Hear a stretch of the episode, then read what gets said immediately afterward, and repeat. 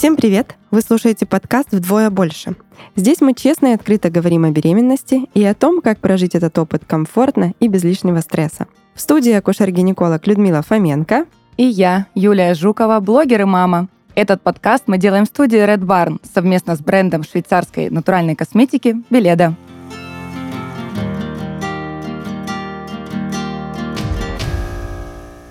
Беременность меняет жизнь женщины во всех ее аспектах, в плане быта, хобби и отношений. Сегодня мы поговорим, как принять новую себя и подготовиться к переменам в своем организме. Вот я, например, была готова к беременности, я осознанно шла к этому моменту, мы с мужем готовились.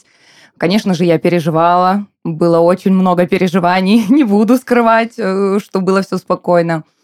Но долгожданная беременность наступила, собственно, и все мои ожидания оправдались. Люда, вот ты расскажи, как у тебя это происходило? Я была к своей беременности готова, с одной стороны, потому что она была долгожданная, мы к ней шли довольно долгим путем. В прошлом выпуске я об этом рассказывала чуть подробнее, но так как сама весть о беременности была для меня очень неожиданной, она, конечно, меня немножко выбила из колеи. Так уж случилось. На практике я часто вижу довольно разную реакцию на беременность у женщин. А, она может быть как очень позитивной, какие-то радостные эмоции, хочется кричать на весь мир, может быть довольно тихой и спокойной. Иногда может вообще не быть никаких перемен в ощущениях, и это тоже нормально, тоже такое, такая реакция имеет место быть. Но чаще мы говорим о каких-то, наверное, больше негативных реакциях, да, когда нас одолевает тревога, страх, э, возникает какой-то стресс. И вот эту реакцию нужно как-то победить и усмирить. Юля, как ты с этим справлялась? Да вот честно, как-то спокойно. Первоначально, конечно, когда я узнала, что я беременна, у меня накрыли, как я рассказывала, уже слезы, да, но это были слезы счастья. Конечно, меня колошматило. Работать нормально не получилось, потому что я узнала об этом на работе. Но в процессе как-то вот получалось э, сохранить психологическое спокойствие. У меня никаких не было нервных срывов. Вообще я себя считаю, всегда своему мужу говорила, слушай, у тебя идеальная жена, вот с идеальной беременностью. Вот честно. Все истории, которые я слышала до этого, как девчонки переживают, как у них там слезы вот эти вот, да, как говорят, пере, угу. там скачки гормонов, да, угу. э, и вызывает это какие-то вот бури эмоций, с которыми девчонки не могут справиться. Вот честное слово, у меня не было ничего из этого. Абсолютно нормальный человек, как будто вот, ну, просто я продолжаю жить. Да, у меня растет живот, да, я набираю лишние килограммы, э, да, я себя чувствую по-другому, но именно с точки психологической у меня не было никаких сбоев. Ты говоришь, вот первая новость все равно сопровождалась тревожными мыслями. С чем в основном они были связаны? О чем переживала больше всего? Да, сейчас я расскажу. Это, было, это был первый скрининг и тест э, на генетические отклонения у ребенка. И я очень переживала. Э, конечно, после того, как я сделала этот анализ, села в машину, меня, конечно, потрухивало, я была вся мокрая, ну, реально очень переживала. И вот до того момента, пока мне не позвонил врач, и не сказала, что Юль, все хорошо, дышать нормально, конечно, не получалось, очень переживала. На самом деле я тоже в практике часто сталкиваюсь, что вот такой э, некий критичный период — это первый скрининг окончания первого триместра, когда, во-первых, у нас уже есть УЗИ, когда мы уже знаем какие-то данные о здоровье нашего ребенка, и вот э, истекли вот эти три месяца, закончился токсикоз, и женщина как будто бы выдыхает. Все, вот теперь Но мне это спокойно. считается самым опасным периодом, насколько да, я да, знаю. Да, он, э, да, самый критичный в плане каких-то возможных э, осложнений, в плане течения, сохранения течения беременности. И вот 12 недель э, часто это такой отчет, когда дальше мы начинаем жить спокойно, всем сообщаем об этой новости и уже радуемся полноценно. А были ли у тебя какие-то установки, может быть, психологические, которые связаны с беременностью?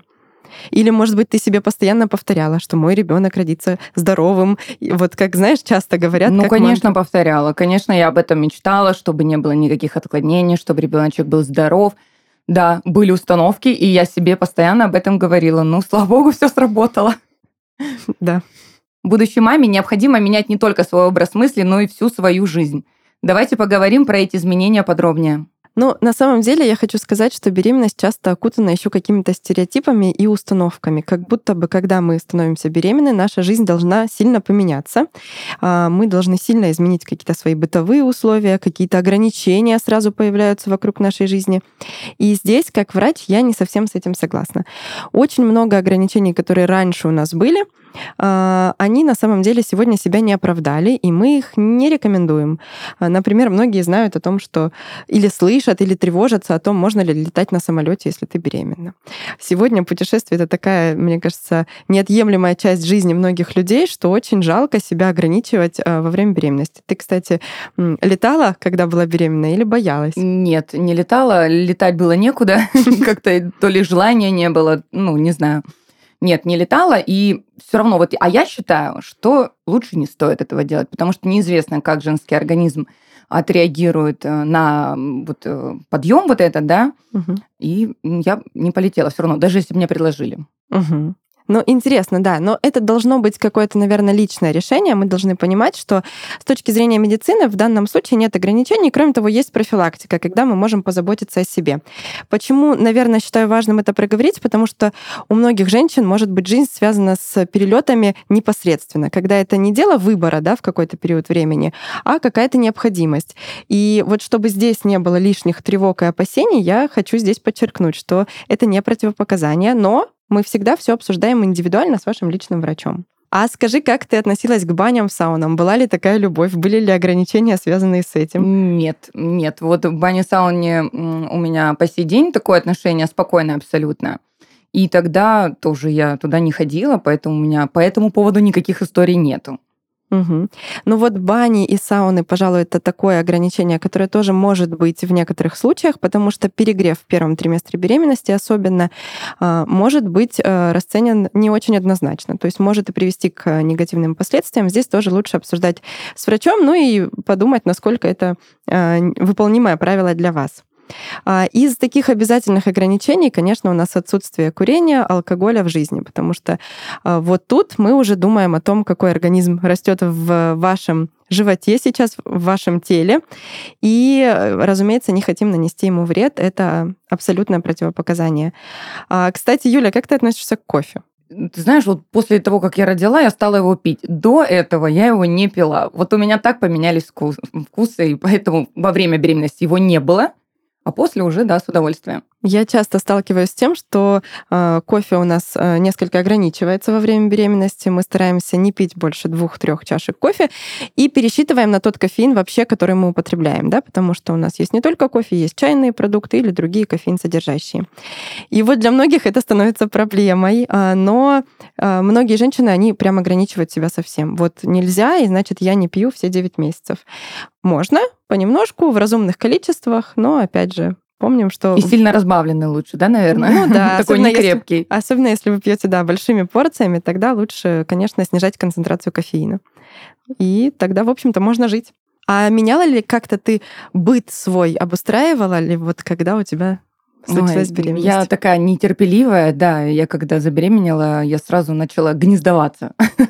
Покупать какие-то новые вещи, хотя мне говорили, Юля, рано зачем ты это делаешь? Я говорю, я так хочу, я так чувствую. То есть я тут же стала выбирать, конечно, коляски, а, искать мебель, а, думать, как она будет, э, где стоять. То есть, конечно, конечно, мне хотелось быстрее, и когда уже было все куплено, я считала часы до встречи с малышом, потому что мне так хотелось его положить в кроватку, нагладить вещей, там, в комодик, все, потому что это очень интересно, это отвлекает и затягивает очень.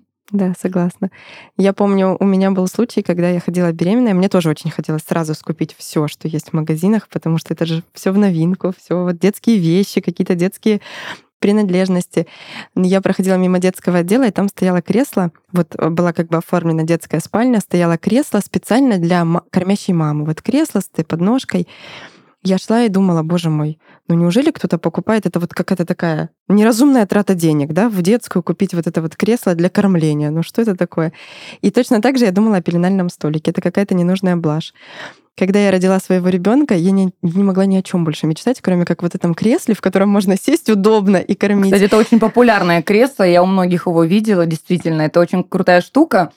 Но не все им так и воспользовались. Да, не всем. Я согласна. Мне кажется, все гаджеты, они все-таки проходят какое-то испытание, нужно оно именно тебе или нет. Зато, кстати, везет подругам после, которым ты отдаешь все это. И они такие, да, да, нам это надо. Нужно тебе? Нужно. И вот пеленальный столик. Меня тоже все договаривали, ну что на кровати нельзя попеленать. Через два дня после родов мы поехали покупать пеленальный столик, потому что спина моя просто кричала, она отваливалась, когда ты постоянно в таком наклоне пеленаешь Я тебя ребенка. прекрасно понимаю, да. Да, поэтому период гнездования не такой уж и не важный.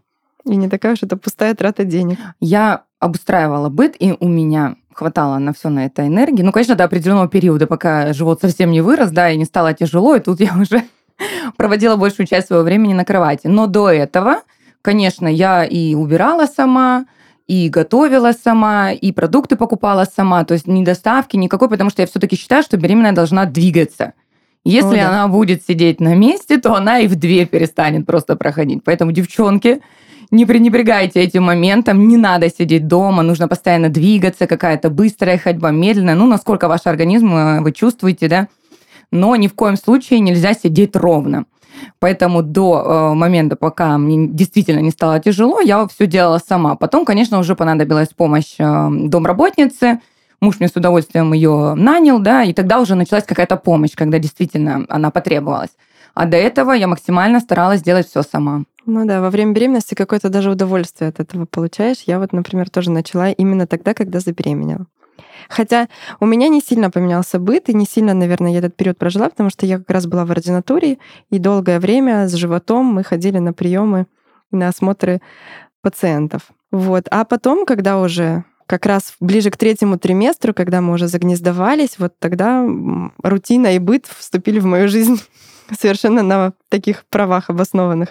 И я тут полностью поддерживаю, что беременность должна проходить активно. Это не болезнь, мы не становимся хрустальными вазами. И вот действительно физическая активность, движение — это то, что нас поддерживает, очень помогает нашему организму. И очень помогает, кстати, справляться с тревогой и стрессом. Поэтому я тут полностью И свежий воздух. Ну, да, немаловажно. Да. Это не то, что там встал на беговую дорожку и пошел, а именно свежий воздух дышать надо прямо обязательно. Да, прогулки — это вот то, что прям... То, что доктор прописал. В нашем подкасте есть рубрика «Природа беременности». В ней мы рассказываем о том, как наше тело готовится к рождению ребенка. Природа заботится, чтобы миллионы женщин смогли родить здоровых малышей. И с этим связаны изменения в нашем организме. Беременной женщине на самом деле не нужно есть за двоих. Ей нужно есть для двоих. Организм нуждается в повышенной дозе витаминов и минералов, и в первой половине беременности рацион должен оставаться прежним. Во второй половине его нужно увеличить всего на 300 килокалорий. Во время беременности также важно заботиться и о ребенке, и о себе. Ведь из-за изменений гормонального фона кожа женщины становится более чувствительной. Поэтому маме необходимо выбирать максимально деликатные и нейтральные косметические продукты. Серию продуктов для чувствительной кожи лица можно найти у бренда Веледа. Деликатное масло универсально, его можно использовать для интенсивного питания кожи, очищения и массажа лица. Веледа — это швейцарский бренд натуральной косметики, который исследует природу и выбирает лучшее для человека. Опираясь на столетний опыт и современные исследования, Веледа создает инновационные формулы только с натуральными ингредиентами. Узнать больше о продуктах можно по ссылке в описании. Веледа эффективна по своей природе. Ну, я считаю, что меняется не только быт, но еще освобождается достаточно много времени, появляются новые привычки, хобби, интересы, и у многих а, девчонок это перерастает потом в будущие профессии. Вот я провела, опять же, опрос очень интересный и получила интересные ответы на него. И смешные в то же время. Вот, например, мне подруга написала, что мое хобби во время беременности было жрать и лежать. Ну, чередуя, э, естественно. Ну, я с ней соглашусь, потому что это действительно очень такой необходимый процесс. И когда, если не сейчас? А, подруга гинеколог, кстати, сказала, что она занялась онлайн-консультациями. Вот а, у тебя было такое? Да, как, конечно, когда я ушла в декрет, у меня сильно изменился вообще профориентация. Онлайн-консультации тоже вступили Пользовались в нашу жизнь. они популярностью, да? да? да. Классно как. А, вот, значит, девочка пишет, в декрете освоила маркетинг, теперь работаю в крупной фирме уже два года. Вот, пожалуйста. То есть девочка не сидела без дела, занималась, училась, и теперь есть э, хорошая работа. А, в декрете занялась мыловарением, после открыла маленький магазинчик. Вообще, респект, это очень круто. Ну, еще несколько скажу. А, стала собирать монеты, собираю уже пять лет. Вот, как, как правильно называется, никто не помнит. Нет. Сбор монет. Но это тоже, мне кажется, очень интересный момент э, не только работы, а увлечения, хобби. А, после декрета ушла со службы и занялась продюсированием. Ну, это вообще классно. То есть человек развивается творчески и помогает это, э, в этом другим людям. Все читать не буду, тут очень много достаточно, но э, вывод такой, что не обязательно сидеть на месте и не только гулять, можно еще развиваться, обучаться и получать новые профессии – а после делать это своим любимым делом, э, не только работа, а еще и любимым делом. Да, я тут согласна. Мне кажется, декрет — это вообще тот период, когда мы можем замедлиться совершенно легально и вот прислушаться к себе, понять свои истинные интересы. Ну, сколько историй, да, мы слушаем, когда женщины в декрете полностью меняют свою, свое направление, свою работу, свою жизнь и вот обретают такие интересные хобби. Да, учитывая, что сейчас э, на самом деле работы удаленно стало очень много, и можно просто пойти родить и продолжать работать, да, то есть, ну, тебе никто не заставит выйти на работу, ты также можешь работать через какие-то соцсети, да, угу. и получать хорошую зарплату. Кстати, у меня во время первой беременности, вот я когда была в ординатуре, я все время на протяжении всей беременности думала, что я надолго не уйду. Ну, месяца с третьего я уже планировала там новое обучение и вот э, все офлайн. Когда я родила ребенка, я поняла, что я не могу оторваться, я не могу его с кем-то оставить. У меня совершенно трансформировалось в этом отношении сознание, и мне пришлось искать варианты э, совершенно другие. Когда у меня была вторая беременность, я думала, что она будет протекать примерно так же, как первая. У меня тоже будет много времени, как раз декрет будет возможностью углубиться во все. И я поняла, что нет. Это совсем иначе, потому что наличие первого ребенка здесь уже катастрофически меняет все это ощущение, и это все протекает уже совершенно в иной форме. Но вообще, мне кажется, нормально, если у женщины не появляется никакой, э, никакого желания что-то делать, а хочется отдыхать, наслаждаться этим временем, кайфовать, так сказать. Поэтому ничего страшного, если вы ничего не захотели делать, учиться и самообразовываться. Просто отдыхайте. Люда, а что по поводу сексуальной жизни? Ну, этот вопрос многих интересует, и здесь, кстати, тоже немало установок и запретов, которые появляются э, достаточно надуманно и необъективно. В целом надо понимать, что меняется гормональный фон и меняется, может меняться ощущение, может меняться желание, может снижаться и повышаться либидо. Это нормально. Мы сейчас не будем, наверное, говорить об этом подробно, потому что посвятим этому целый отдельный выпуск, потому что секс во время беременности тема довольно неоднозначная, сложная и требует чуть большего времени и участия. А пока давай обсудим, как беременность повлияла на твою работу, Юль.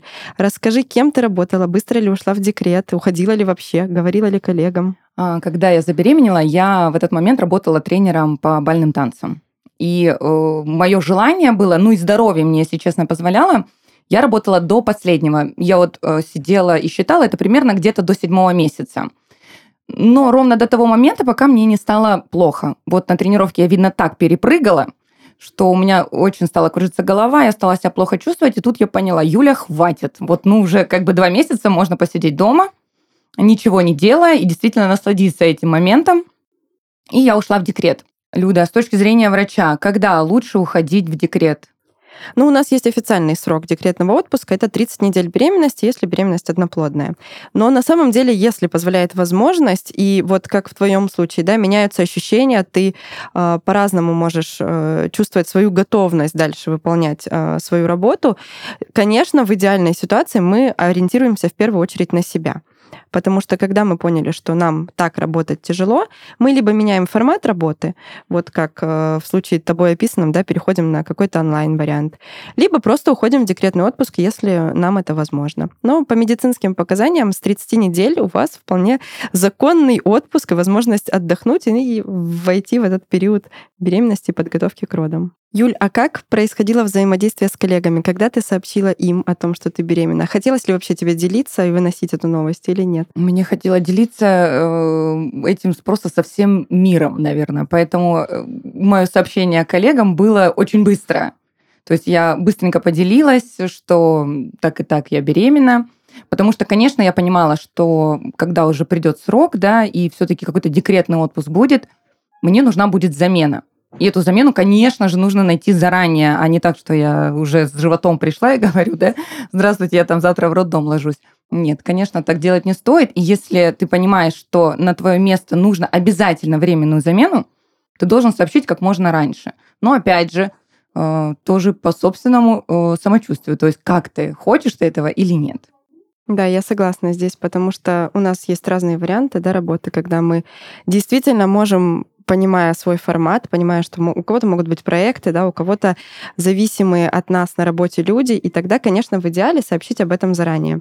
Но вполне себе допустимый факт, когда женщина не хочет об этом говорить и говорит об этом тогда, когда уже это не получится скрывать, потому что у нас есть какие-то внешние изменения, которые уже будут заметны. Это, кстати, к вопросу о предрассудках, да, вот э, когда девушка думает о том, что если она сейчас скажет, она может сглазить там и угу. нанести вред какой-то своему ребенку. Да, и я ее прекрасно поддержу в этом.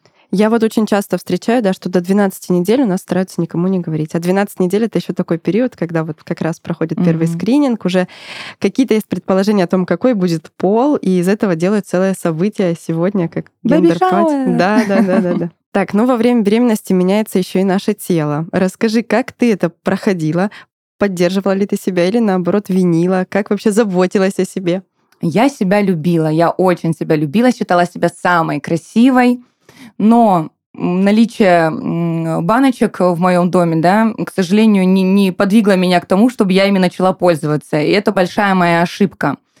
То есть, э, девчонки, советую, если вы хотите, чтобы ваша кожа во время и после беременности была в отличном состоянии, не забывайте пользоваться кремами. Вот правда. Если бы я это не забывала делать, моя кожа была бы сейчас в абсолютно в другом состоянии. Да, как сказала моя косметолог, что крем не работает, когда он стоит в баночке у тебя в ванной, он должен из этой баночки выходить и попадать на кожу, чтобы был какой-то эффект. Да, это правда.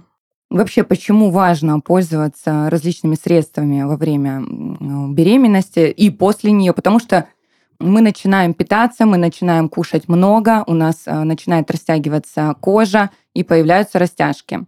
Но этого можно избежать, если вовремя обратиться к этим самым баночкам, да, где есть волшебный крем, который мы будем э, наносить на себя постоянно, не один раз в неделю, а постоянно. Каждый день заботясь о своей коже, э, чтобы она была эластичная, чтобы она могла подстраиваться под рост да, и под вот это растягивание. Я знаю, что многие девочки не принимают себя в новом теле, когда поправляются, набирают лишние килограммы. Люда, у тебя были лишние килограммы? О, да. Да, несмотря на то, что я врач, я понимала, что вес может ползти вверх, за ним нужно следить. Я очень много набрала. У меня беременность была после гормональной терапии. И мне тоже было сложно, кстати, с принятием своего тела, потому что в таком весе я себя еще никогда не видела. А когда я сидела в спальне, я смотрела, у меня было зеркало сзади кровати. Вот я как-то однажды сидела спиной к зеркалу, а потом повернулась, и я увидела не свое отражение, а просто гора сидит вот на кровати. И мне тогда было довольно сложно. Но а, мне очень нравится твой подход из заботы о себе. То есть, когда ты говоришь про уход, мы можем ухаживать, мы будем делать себе лучше, да, но мы не должны на этом вот прям зацикливаться и грузиться. Мы можем э, следить за своим питанием, но это тоже не должно быть таким грузом ответственности и дополнительным стрессом. Мне это очень откликается и как специалисту, и как женщине, которая дважды проходила через беременность, потому что действительно это важно. Это важно и для нашего здоровья, и для того, как будет протекать беременность. А, мы будем себя чувствовать просто легче, активнее, но это должно быть фокусом внимания, мы должны думать об этом, но это не должно быть дополнительным стрессовым фактором, да, когда мы переживаем за каждую съеденную булочку или пироженку, или конфетку, или за недоеденный салат, например. То есть все должно из любви к себе, из любви к своему телу, к своему ребенку. Вот в такой подход, мне кажется, наиболее оптимальным. Абсолютно с тобой согласна. Вот я лично набрала за беременность 24 килограмма. И честно, мне вообще не стыдно. Вот, а вообще есть какие-то нормы в этом плане? Да, у нас есть медицинские нормы, и ориентируемся мы, ну, если у нас изначально да, нормальный вес тела, то где-то до 15-16 килограмм это, в общем-то, нормальный набор веса, потому что довольно большая часть этого веса, она приходится на самого ребеночка, на околоплодные жидкости, матку и так далее. Есть а, какой-то, и он небольшой процент набора жировой массы у женщины, да, которая впоследствии достаточно быстро и легко уходит, если мы потом все-таки продолжаем держать фокус на нормальном питании, потому что сама лактация тоже может внести свои коррективы в этот процесс. Да, вот, кстати, 24 килограмма, вот ты сказала про э, большую часть веса, да? Действительно, у меня в роддоме осталось 13 килограмм.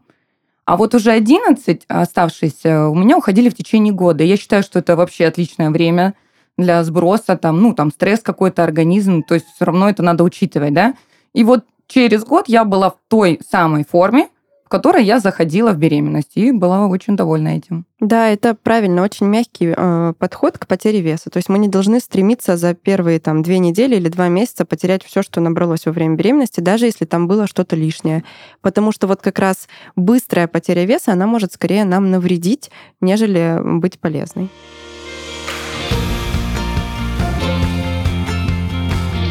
Сегодня мы поговорили о том, как не сойти с ума от осознания, что ты беременна, и научиться принимать себя в новом теле.